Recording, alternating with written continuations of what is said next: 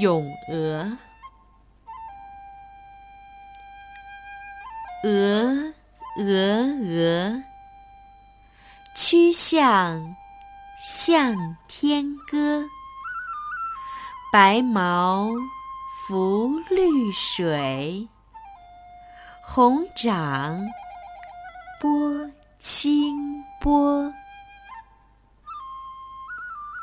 骆宾王是初唐时期著名的诗人，与王勃、杨炯、卢照邻齐名，并称为“初唐四杰”。骆宾王从小就才华出众，是当时有名的神童。这首诗是他七岁时写的。大多数诗歌都要求字数一致，有人觉得前两句不整齐，就改成“湖中一只鹅，曲项向天歌”。这样做是整齐了，但却破坏了这首诗的趣味儿。首先，“鹅，鹅，鹅”三个字呼应标题“咏鹅”。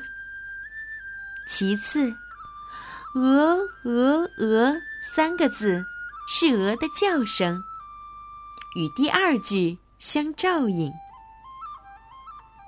再次。连续三个单音字读起来朗朗上口。最后，表现了作者敏锐的观察力，形象地写出了鹅欢快的一面。后两句写鹅的形态和动作，作者用白毛对红掌，绿水对清波，动词浮对波。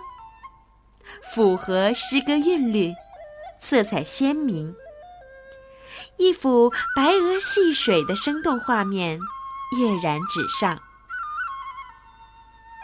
小朋友，让我们一起再读一遍吧，《咏鹅》。鹅，鹅，鹅，曲项向天歌。白毛浮绿水，红掌拨清波。